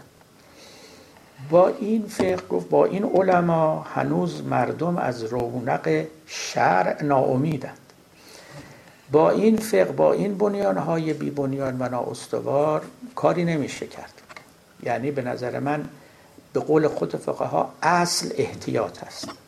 اصل احتیاط است. در همه چیز باید احتیاط کرد. بی خود نبود اون فقیهان ما که می‌گفتن در غیبت امام زمان اونا از یه موضع دیگه می‌گفتن اما نتیجهش هم نیست که من میگم. می‌گفتن در غیبت امام زمان هیچ کدوم از این احکام جنایی رو نباید اجرا کرد. نه دست دوز باید برید. نه سنگسار باید کرد نه اعدام باید کرد هیچ کدوم. گفتن اینا فقط خود آقا باید بیاد و حکم بده چون اون علم به بواطن اموره. خیلی خوب می‌گفتن. من این رو از طریق معرفت شناسانه به شما عرض میگم این فقه ضعیف البنیه اصلا قوت کشیدن این بار مسئولیت رو نداره. مظلمه اینها رو نمی‌تونه بکشه. این یه نکته. که برمیخیزد از معرفت شناسی ما. دوم اینکه دینداری رو خیلی سهلتر باید گرفت. یقین از مردم نباید خواست. نمیشه امروز خیلی مشکل شما بخواید خدا رو به طور یقینی اثبات بکنید. هیچ وقت هم اثبات نکردند امروز از همه وقت مشکل تره من به یقین و عرفا کاری ندارم که اونا در دلشون تجربه هایی داشتن شخصا برای اونها یقین آور بود. برای عامه دارم عرض می‌کنم. یا مثلا فرض کنید که اینکه قرآن چنین است یا چنان است و صد درصد درست جمع آوری شده همه اینا مورد اختلافات تاریخی است. ما به یه زنی باید بسنده کنیم و امروز این زن یا اسمشو بگذاریم امید یا اسمشو بگذاریم اعتماد همین بیش از این نمیشه. و البته نکته مهم همین است که در ایمان همیشه ریسک وجود داره. اگر شما یقین کامل داشته باشید دیگه ریسکی وجود نداره. درسته؟ شما می‌خواید توی کشتی بنشینید و در میان دریا حرکت کنید. اگر صد درصد یقین داشته باشید که این کشتی چنان استحکامی داره که به هیچ وجه در هم نمی شکند و غرقم نمی شود شما خطر نکردید هنری هم نکردید. می نشینید و سالم و سلامت به انتهای سفر می رسید اما اگر یک درصد این بازرگان های گذشته من واقعا نمی‌دونم چجوری پا تو دریا می اون همه مال و تجاره سوار اون کشتی های اون چنانی می‌کردن دریاها رو عبور می‌کردن. همیشه هم می‌گفتن به دریا در منافع بیشمار است و اگر خواهی سلامت بر کنار است. خب خطر می‌کردن واقعا خطر می‌کردن. و حتی امروز این هواپیماها بسیار سیفه بسیار سیفه. ما که سوار میشیم خیلی هم خطر نمی کنیم گرچه می‌دونیم مواردی هم بوده که سقوطی صورت گرفته. هرگز چنین سیفتی هایی در گذشته وجود نداشت. زندگی مردم با خطر روبرو بود. پر از اختار بود. ریسک بسیار ریسک بود. ایمان یه چنین چیز ریسکیه. اصلا فلسفه هست براش آقای کرکگار معتقد است که اصلا یقین مانع ایمانه. اگه شما یقین کامل بکنید دیگه به چی بخواید ایمان بیارید دیگه؟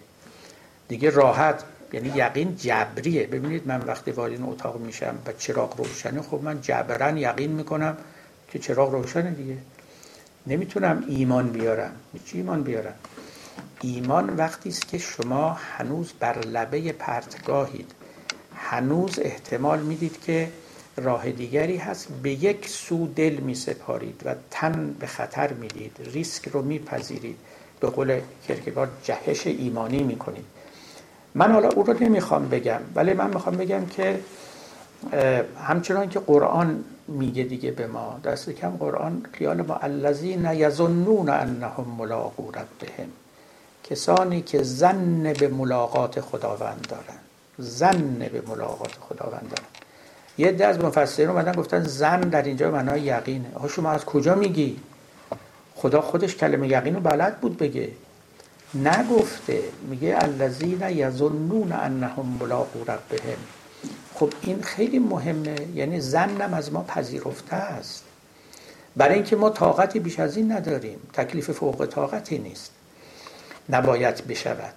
بنابراین در کانتکست معرفت مدرن که حالا دیگه قصه بیش از اینش رو بعدا هم باید بیان کنم براتون اولا عمل دینی که فقه باشه اون جاهایش که خصوصا به آدمیان برمیخوره و جان و مال و آبروی اونها رو مورد تهدید قرار میده. با نهایت احتیاط باید عمل کرد به دلیل ضعف بنیانی که این معرفت داره.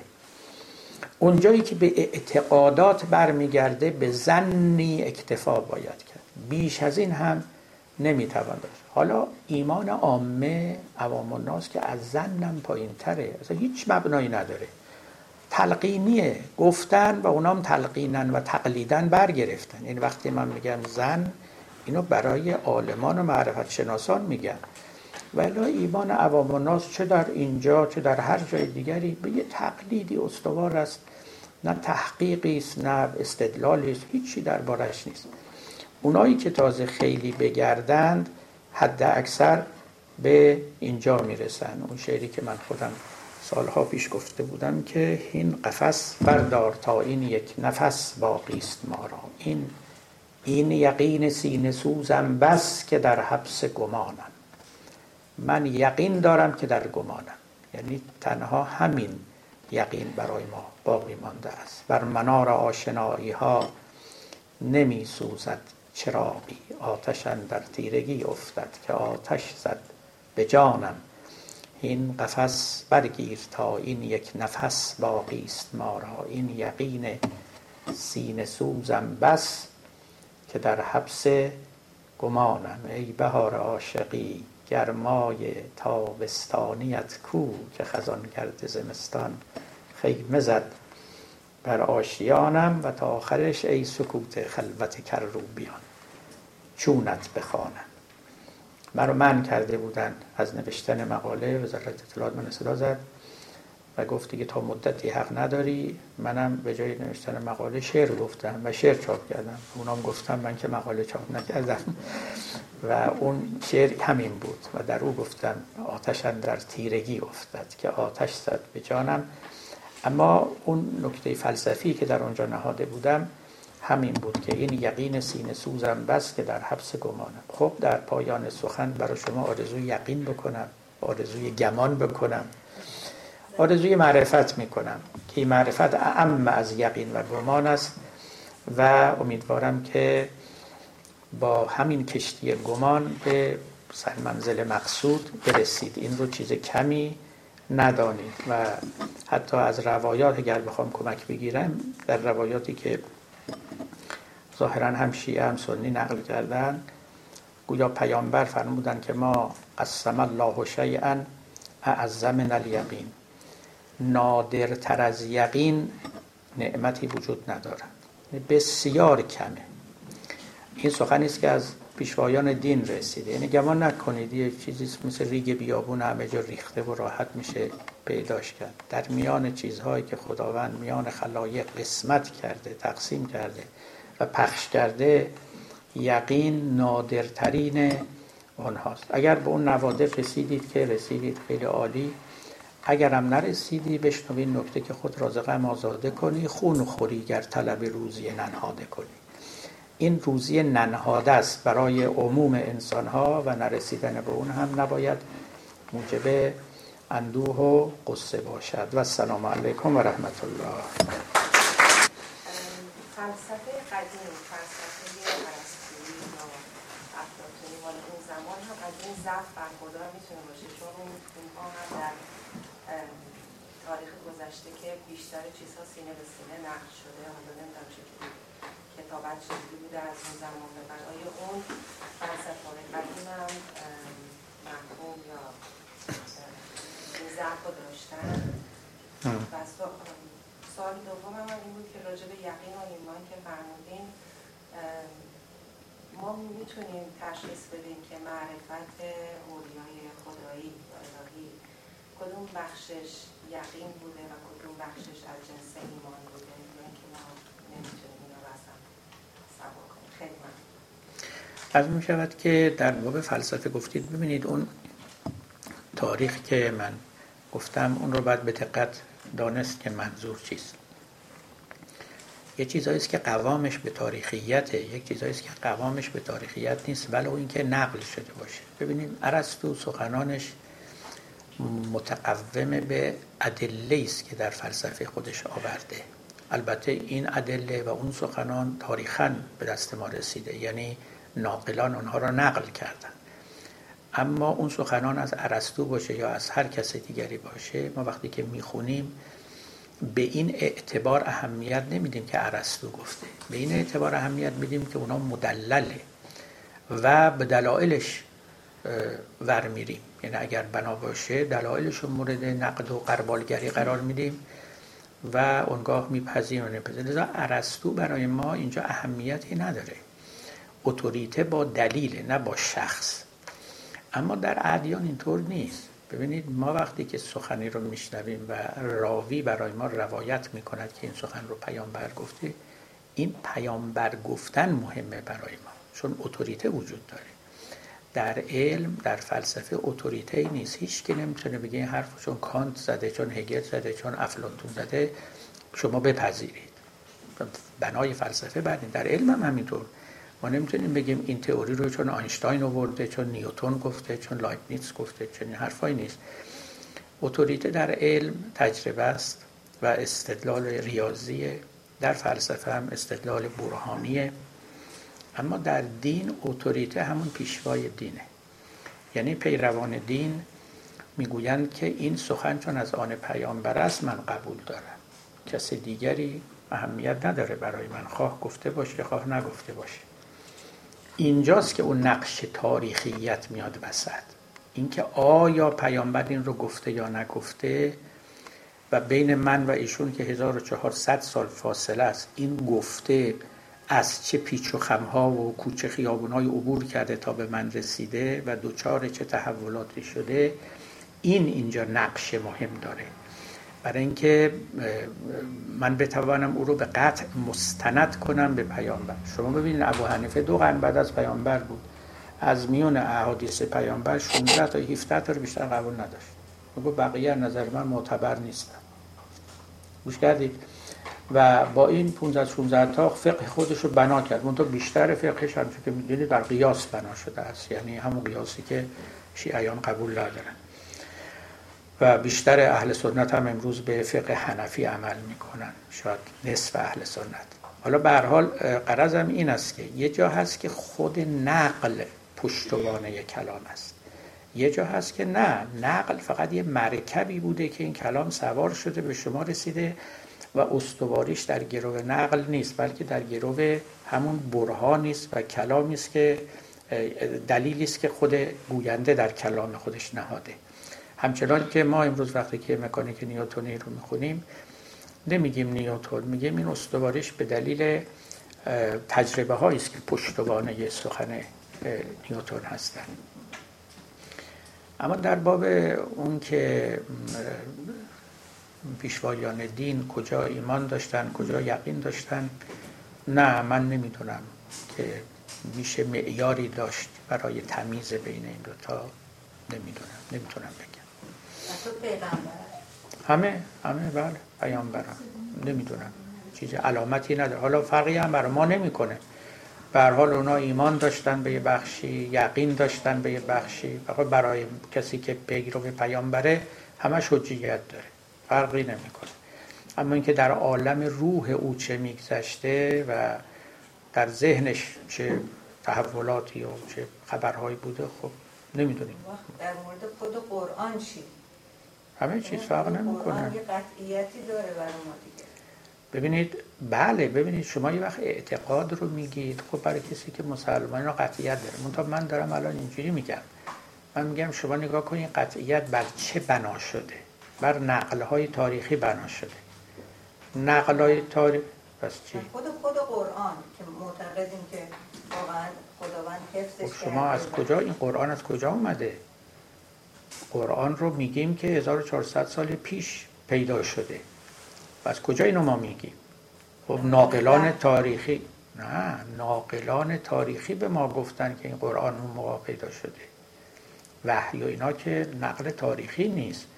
چون کسی وحی رو ندیده که بخواد نقل کنه. این که در یک 1400 سال پیش حادثه رخ داده این حادثه رو کی به ما خبر میده؟ تاریخ خبر میده دیگه. خب این حادثه هر چی می‌خواد باشه ظهور پیامبر باشه نزول قرآن باشه جنگ های پیغمبر باشه وفات پیغمبر باشه تولد پیغمبر همه این حوادث تاریخی از طریق نقل های تاریخی به ما منتقل شده است. این نقل های تاریخی بعضش البته محکمتره بعضش محکمتر محکم نیست. اما همینه دیگه. با چیز دیگه نداریم. به من که وحی نشده که قرآن در فلان تاریخ نازل شد. به شما که وحی نشده به احدی. همه ما مثلا در باب حضرت عیسی همینطوره. خب از کجا میگن؟ میگن تاریخا معلوم شده که ایشون یه وقتی به دار زدن. خب غیر از این که نیست. میگن دو هزار سال پیش ایشون رو بردار زدن و خب این نقل های تاریخی از اونجا به ما رسیده.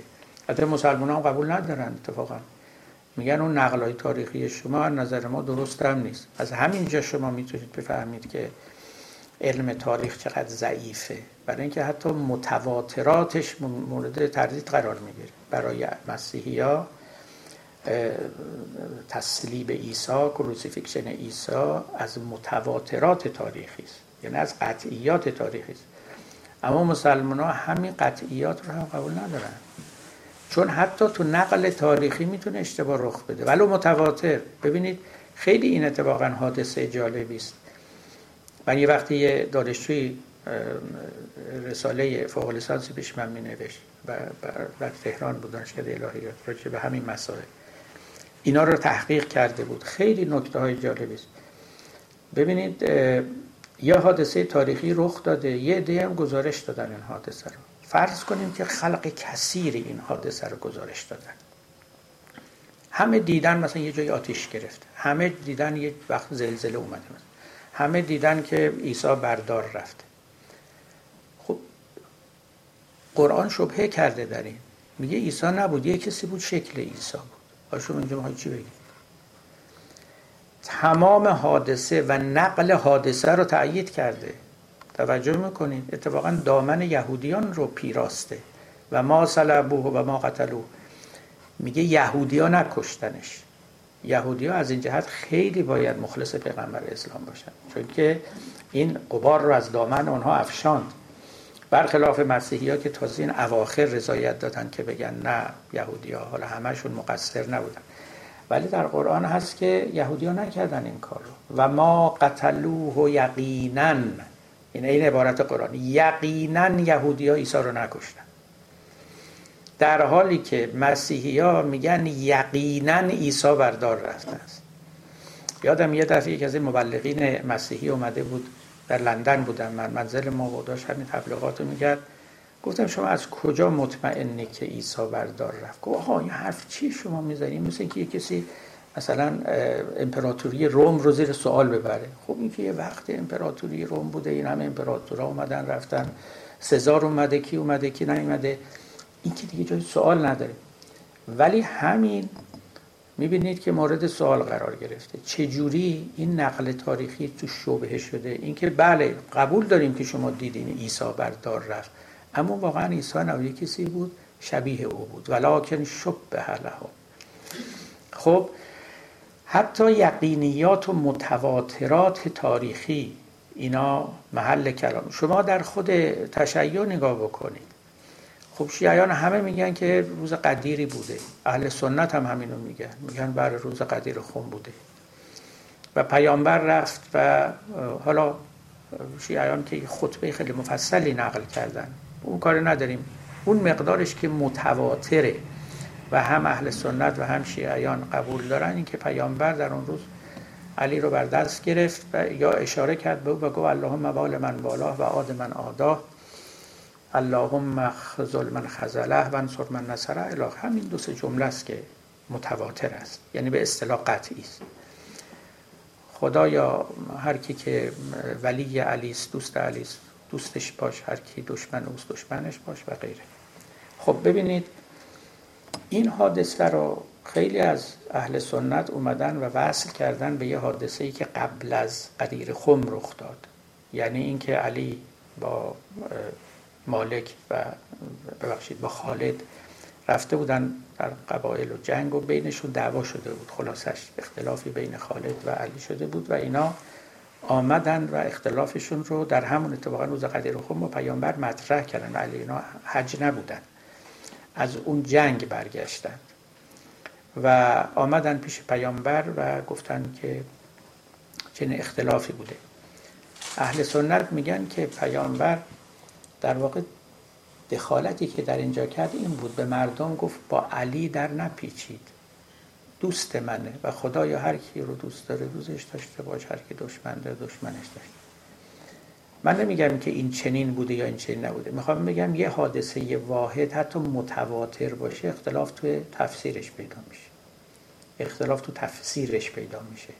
که آیا واقعا اون جمله معناش این بوده یا نبوده؟ کانتکستش چی بوده؟ مدلولش چه بوده؟ به اصطلاح روایتش رو قبول می‌کنن درایتش رو مورد بحث قرار میدن. که آیا واقعا اینطوری بوده؟ یا اینکه حد اکثر اگر پیامبر گفت که خدایا دوست علی باش و دشمن دشمن علی باش غیره. آیا در مقام توصیف علی بود یا در مقام چی بود؟ بیان یه حکم یعنی نسب می‌کرد او رو به چیزی. فرق است بین اینکه من شما رو نسب کنم یا بگم که ایشون برای این پست خوبه. یه وقت میگم ایشون برای فلان پست خوبه فقط معرفیه. یه وقتی که به شما میگم من دارم او رو برای این پست منصوب می‌کنم. این دو بحثه. همه اینا هست به علاوه بسیار چیزهای دیگه. بالاخره اختلافاتی که بین شیعه و سنی بین پروتستان و نمی‌دونم کاتولیک اینا پیدا شده چیه؟ همین متون تاریخی مورد باز تفسیر قرار گرفته. همون حوادث تاریخی مورد باز تفسیر قرار گرفته که عیسی فلان جا. خب شما فکر می‌کنید که کلیسای کاتولیک بر چی بنا شده؟ دقیقا بر یک چیزی شبیه وسایت همونطور که ما در تشیع قائل به وسایت میگیم علی وسیع پیامبر بود اونا میگن که عیسی پیتر رو سنت پیتر رو وسیع خودش قرار داد.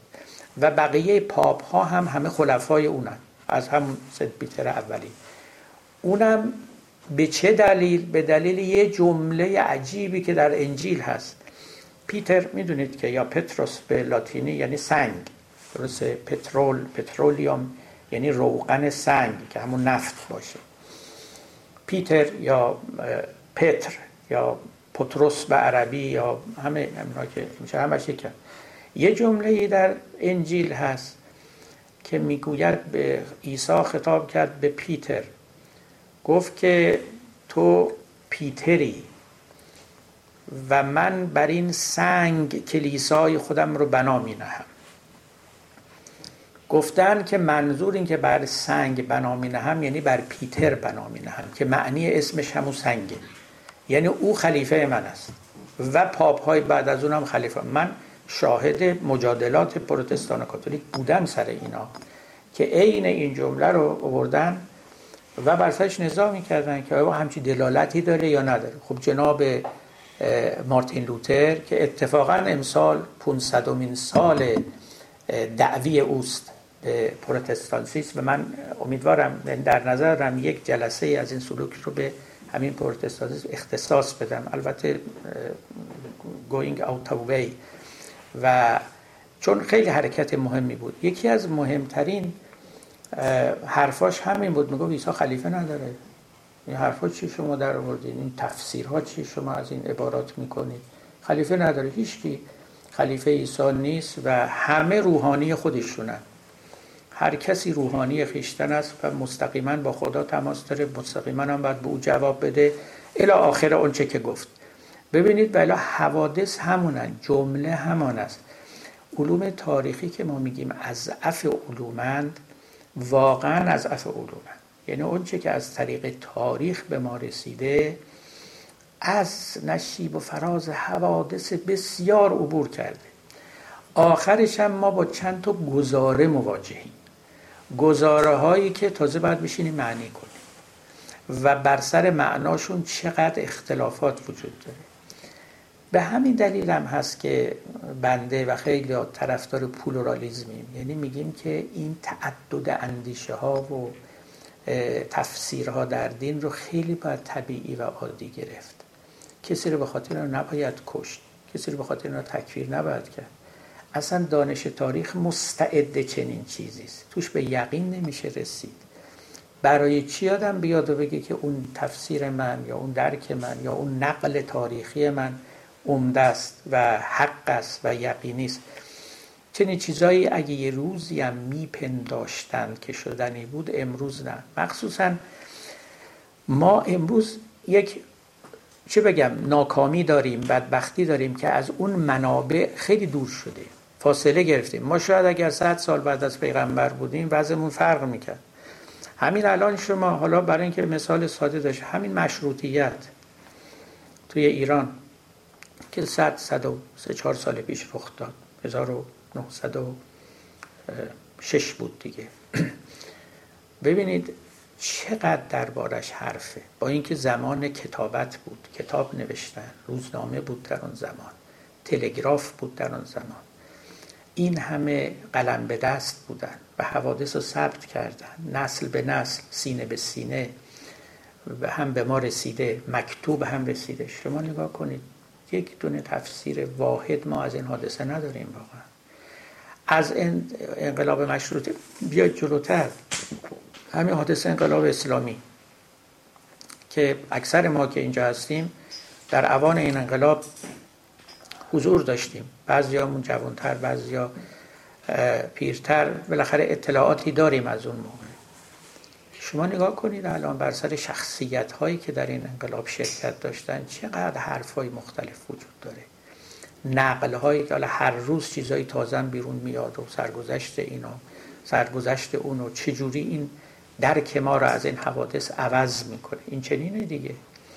همیشه ما می‌دونیم در دانش تاریخ یه چیزایی هست که به گوش ما نرسیده به چشم ما نرسیده. اسنادی حوادثی که برای همیشه گم شده برای همیشه دیگه نامعلومه. خود مورخین میگن فیلسوفان تاریخ میگن حادثه تا صد سال از اون نگذره تاریخی نمیشه. تازه صد سال بعد بگذره تا آثارش رو نشون بده تا تازه ما بتونیم درباره صحبت کنیم. بعد از صد سال هم که دیگه چی صحبت کنیم؟ چیزی که از دست رفته دیگه پیدا نیست. همینطوری باید با زن و گمان حدس و گمان چیزایی بگیم و کمان که همینطور. انقلاب فرانسه همینطوره. هنوز که هنوز راجبش دارن کتاب می نویسن خب؟ اصلا ماهیت تاریخ اینه دیگه. این چنین چیزی است. و بیش از این از او انتظار نمیشه داشت. لابلای اینا یه حقایقی هست. نه اینکه همش بر باد هوا باشه همش بر باد فنا بره. نه اینطور نیست. بالاخره سر هیچی دعوا نمی‌کنن سر بی صاحب نمیتراشن. یک واقعیاتی هست اما این واقعیات چنون در لابلای این تفسیرها و این نقلها کمرنگ میشه و گم میشه که واقعا به خدا باید پناه بود به همین دلیل بود توینبی که از فیلسوفان تاریخ بود مورخ هم بود. میگو علم تاریخ یه بخشش تاریخه یه بخشش افسانه است یه بخشش هم هنره. اون بخش تاریخیش همون واقعیاتشه فیلم افسانه هم که خب خیلی آمیخته است با تاریخ مقدار زیادش هم هنر شخص مورخه که اینا رو چجوری گله هم بکنه و از این مجموعه تاریخ و افسانه تاریخ بسازه خلاصش.